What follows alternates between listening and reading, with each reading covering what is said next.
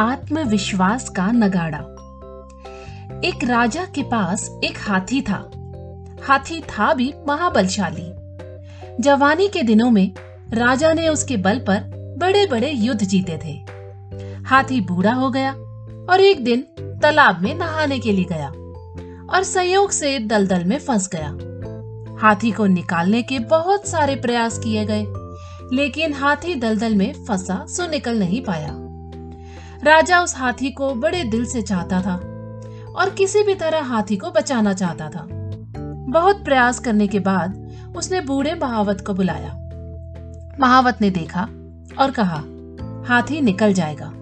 राजा बोला, क्या करें? महावत बोला, सेना बुलाओ। और सेना सामने आके तन गई और उसने युद्ध भेरी बजाई। नगाड़ा बजाना शुरू कर दिया। ऐसा लगा मानो युद्ध होने ही वाला है। दलदल में फंसे हाथी के भीतर का हाथी जाग गया और उसने अपनी पूरी ताकत लगाई और दलदल के बाहर निकल गया।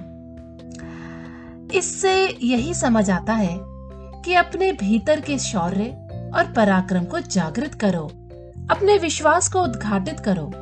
गुरुजन संसार की सच्चाई का नगाड़ा बजा रहे हैं। उसको सुनकर अपनी अंतरात्मा को जगाना होगा।